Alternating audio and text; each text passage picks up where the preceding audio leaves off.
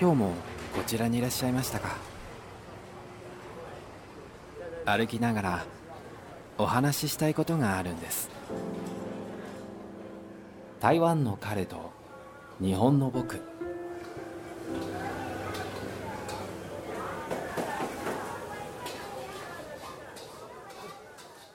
はい皆さんお元気でしょうか？今回音が違うので気づいた方もいらっしゃるかもしれないんですけれども今はですねウーライというところのホテルで収録しております。なので周りの音が結構入らないかどうか心配なんですけどもウーライというのはですねカラスが来ると書いてウーライというんですけれども新兵市になりまして台北からですね大体自分の家からだと1時間ちょっとぐらいかかるんですけども本当中心地から行くとなると1時間半以上かかりますね。結構遠いところになるんですけれども何があるかというと温泉なんですよね。なので自分がたまにこう大きい湯船でゆっくりしたいなと思う時はウーライに来て温泉に入るんですけれども結構ですねこちらの温泉って高いんですよね。以前のポッドキャストでもお話ししたかもしれないんですけれども大体こう台北の近くってなると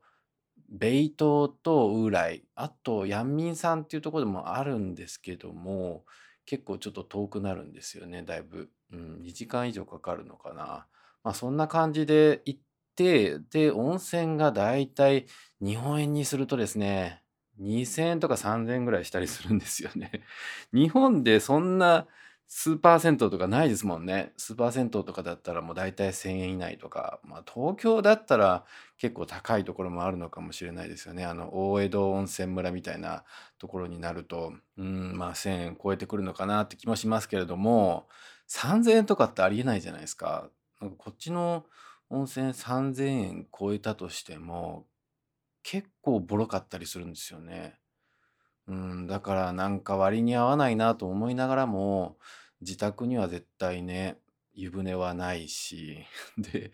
まあ他にね、行くところって言ってもかなり遠くなってしまうし、で、ウーライはね、米東に比べるとちょっとだけ安い気もするんですけれども、まあそれでもね、やっぱりあんまりこう汚いところというか、うん、まあそういったところにはね、浸かりたくないから、うん、だからある程度いいところってなると高級ホテルになってしまうので、まあ、そうなるとまた高くなってしまうかなっていう感じなんですけれどもね。皆さんももしあの台湾に来て「あ疲れたな温泉入りたいな」ってまあそんな ならないかもしれないですけれども日本人はね大抵こう湯船にも慣れているのでわざわざ台湾に来てまでうん温泉に入りたいかなって言われると難しいかもしれないんですけれども、はい、台湾ならではのね温泉っていうのもまた楽しめるかもしれないですしちなみに米東の方が結構硫黄臭が強くてですねまあそういった苦まあ匂いが苦手みたいな人はですね、うん、あんまり米東行かない方がいいかもしれないですね。温泉によるというか、薄めてあるのもあるんですけども、やっぱりね、源泉のこうしっかりとちゃんとミネラルが含まれている温泉っていうのを楽しみたいので、そうなるとやっぱり結構濃い温泉になってしまうので、そういう方はウーライの方がいいかもしれないですね。その分ウーライの方がなんか成分的に薄いのかもしれないですけれども、でもかなり入りやすいです。先ほどもですね、こちら今、ホテルですね、大きな湯船がついてまして、自分で入れて入れるんですけれどもね、もうかなりたくさんお湯を入れないとたまらないような 本当に大きな湯船なので、それを独り占めできるってなると、まあ結構ね、まあそれはそれでうん、金額かかるんですけれども、で、安いとこあると思ってね、今回予約したところ初めてなんですけれども、で、温泉も入ったことないところで、ちょっとね、あの、ウーライ・ラオジエって言われる、なんて言ったらいいんですかね、古い街並みの中心街みたいなとこからちょっと外れてるとこだったんですけれども、で、そこで予約して今回初めて来たんですけれども、まあ来たところですね。いや、なんかちょっとボロくてですね、2022年改装みたいなところ書いてたんですけれども、いや、もうそんなこと全然ないですよ。本当にもうびっくりするぐらい、え ?2022 年っていうぐらい はい。まあ中はね、結構古い昔の、うん、ホテルっていうより旅館みたいな感じの雰囲気でですね。で、まあ入ったところですね、部屋の中がめちゃくちゃタバコ臭くて、で、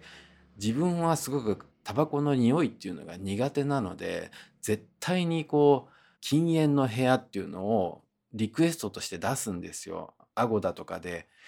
予約できると思うんですけれども、で、そこでリクエスト出すんですよね。禁煙の部屋にしてくださいって書いてあったんですけれども、しかしものすごい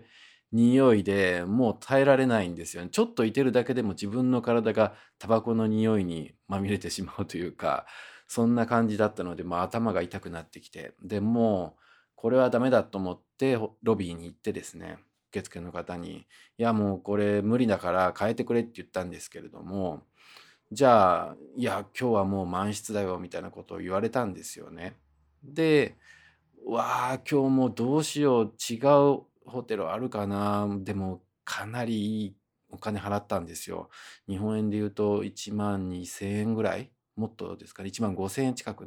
払ったんですけれども、まあでも、どうしようと思って、でも我慢するかと思ったんですけれども、自分の部屋に戻ってみても、いやーもうこれは無理だと思って、早速いろんな周りのホテル探しながら、もう断る勢いで言おうと思って、もう今日無理ですと。帰りますみたいなことで全部荷物まとめて状態でで鍵も出して言ったところでちょうど出口に出る頃にですねうんなんかあと一部屋あるみたいなことを言い出してですねえさっきないって言ったじゃんと思ったんですけれどもまあねやっぱりすぐには変えるみたいなことはねなかなかできないと思うので仕方ないんですけれどもね。で自分がもうそれではいやっとホテルのその部屋を変えてもらえてですね。で今の部屋なんですけれども多少匂いがしないでもないけれどもでもそれは多分外から匂ってくるものかもしれないです。だいぶ自分もその部屋の中にいて臭くなってるのかもしれないですね。あのリュックとか他の自分の荷物が臭くなってたからちょっと匂うのかもしれないんですけれどもねなんか自分が敏感になりすぎてるだけかもしれないですがまあそれでもやっぱり嫌なのではい、変えてもらって、ここなら大丈夫かと思って。で、部屋がですね、結構前の、変えてもらう前の部屋と比べると、かなり明るくて、で、ちょっと広いような気もするんですよね。で、さらにお風呂もいい感じでですね、あの、石でできている風呂で、前はですね、なんかプラスチックっていうか、はい、なんか普通のご家庭でもあるような湯船だったので、いやー、これはもう変えてもらってよかったなというか、部屋のランク的にはちょっと上がったのかもしれないですけれどもね。でも後でアゴダで料金調べてみると、変えてもらった後の部屋の方がちょっと安いみたいな感じでしたけれどもね。うん。まあしかし角部屋ですごく明るい部屋でよかったです。はい。というようなことがありまして、本題に入ってまいりますけれどもね。はい。今回がですね、ちょうど先週ですね、あの、台北でプライドのパレードがありまして、そちらの方に参加してまいりました。去年はですね、友達と一緒に参加しておりまして、で、パレードに参加した後に、その後食事してみたいな感じで、それはそれで楽しかったんですけれどもね。あの、去年は本当にすごい雨で、雨と寒さでですね、早く帰りたいなっていうようなことをみんなでもう言ってまして、はい、もうさすがにね、雨が降ると、あの中をずっと歩くっていうのはきついですよ。で、さらに、去年はまだそんなにこう観光客受け入れっていうのが100%の状態ではなかったので、そんなにこう参加者っていうのがいなかったんですよね。はい、まあそういうこともありまして、去年はそんなにこう、めちゃくちゃ楽しいというか、パレードの後のですね、皆さんとの食事は楽しかったんですけれどもね。それ以外は散々だったというような印象ですけれども、今年はですね、晴れるでもなく雨が降るでもなくですね、ちょうどいい感じで曇りの感じで、まあ、晴れた方が良かったのかもしれないですけれども、晴れたら晴れたで結構暑くなるので、ずっと歩くっていうことを考えたらですね、曇りがちょうどいいのかなっていう感じもいたしますね。曇っても寒くはないので、あの、車とかに乗ってパレードする人たちのね、あの、裸で踊っていらっしゃる人たちがね、去年は本当に寒かったから、本当にかわいそうな感じがしましたけれども、今年はちょうどいい感じで皆さん、はい、涼しく踊っていらっしゃったんじゃないかなと思って、かなり盛り上がっていましたね。で、さらに日本人観光客だけではなくてですね、いろんな国の方がいらっしゃってて、本当に盛り上がったなっていう感じがいたしました。あれだけこうみんなで一体感があってですね、一緒に楽しんでいる姿を見ていると、ああ、パレードっていいなっていうふうに思ったんですけれども、なんか自分はちょっといつもそこに 余計なことを言ってしまうというか、余計なことを感じてしまうというか、まあそれはそれでね、すごく良かったと思うんです。で、やっぱりそういう大きなイベントを実施するっていうのはなかなか難しい国とか台北市とかを動かさなきゃいけないっていうこともあるので結構大変だと思うんですけれどもやっぱり今年もかっていうようなことがあったんですよね。なんかこう皆さんちょうどこの時期っていうのはあのハロウィンと時期が重なっているので結構仮装をしてる人が多かったんですよね。コスプレみたいな仮装はいいんですけれどもただなんかこう見えるか見えないか、うん、大事な部分というかデリケートな部分が見えそうで見えないみたいな感じの衣装の方も結構いらっしゃったんですよ。で女性の方でもですねあの上半身まあお胸の方ですね出している方もいました。何かのこう理念というかメッセージ性を持ってそのような格好をしていらっしゃるのかもしれないんですけれども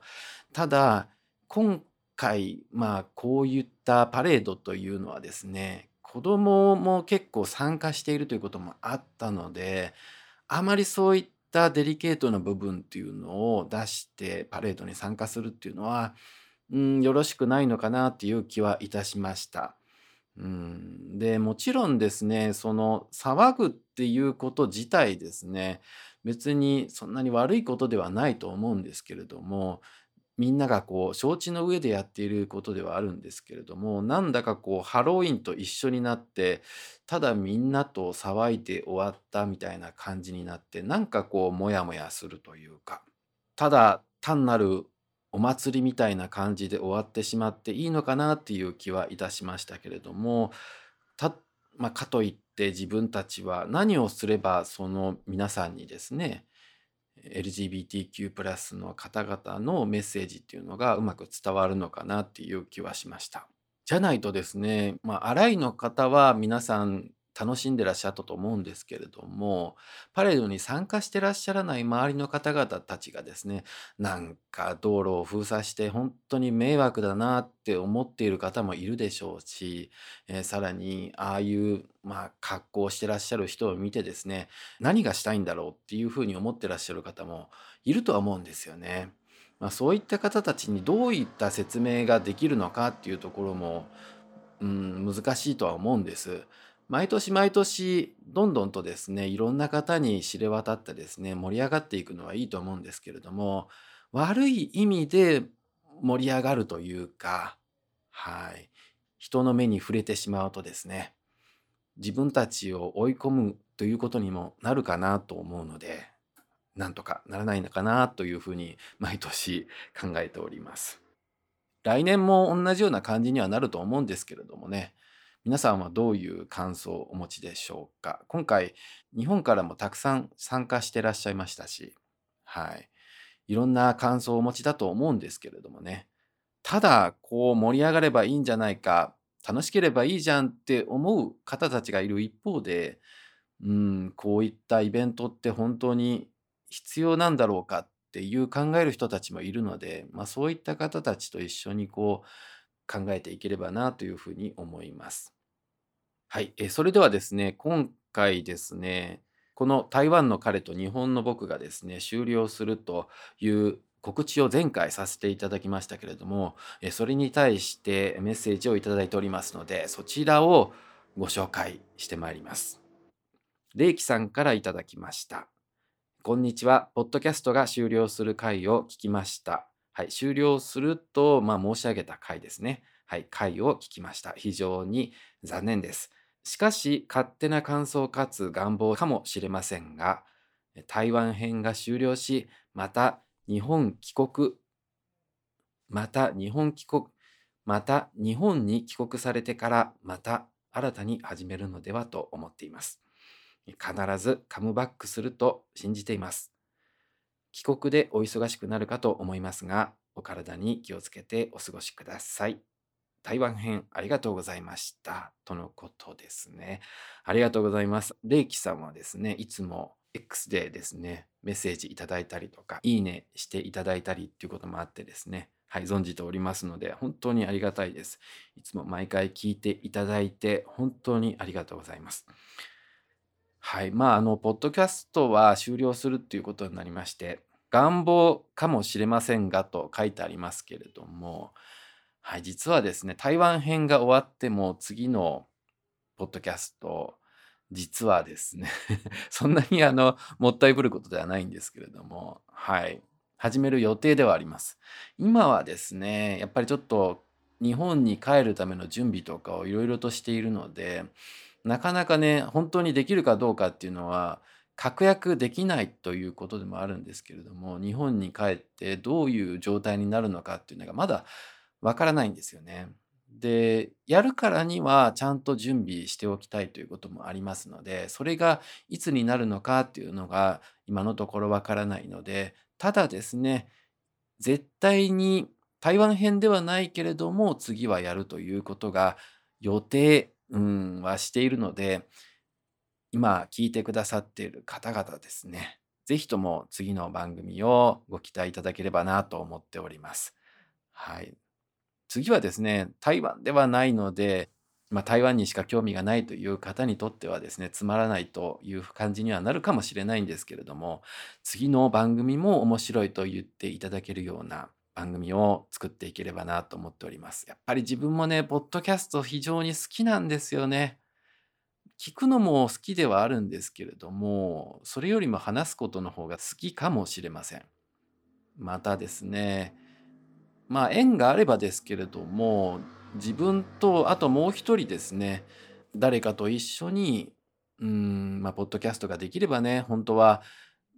楽しくなるんじゃないかなとは思うんですけれどもそれもまだわからないのではいおそらくですね次のポッドキャストでは一人でまた始めていくと思いますけれどもその時はよろしくお願いいたします。はいそれでは今回も皆さん聞いていただきましてありがとうございました。うらいからお送りいたしました。バイバイ。公式ブログでは番組に関係した情報を掲載しておりますのでご覧ください。ご感想ご質問がありましたら「ハッシュタグタイカレ日木」をつけてツイートしていただくかウェブサイトのお問い合わせフォームからお送りください。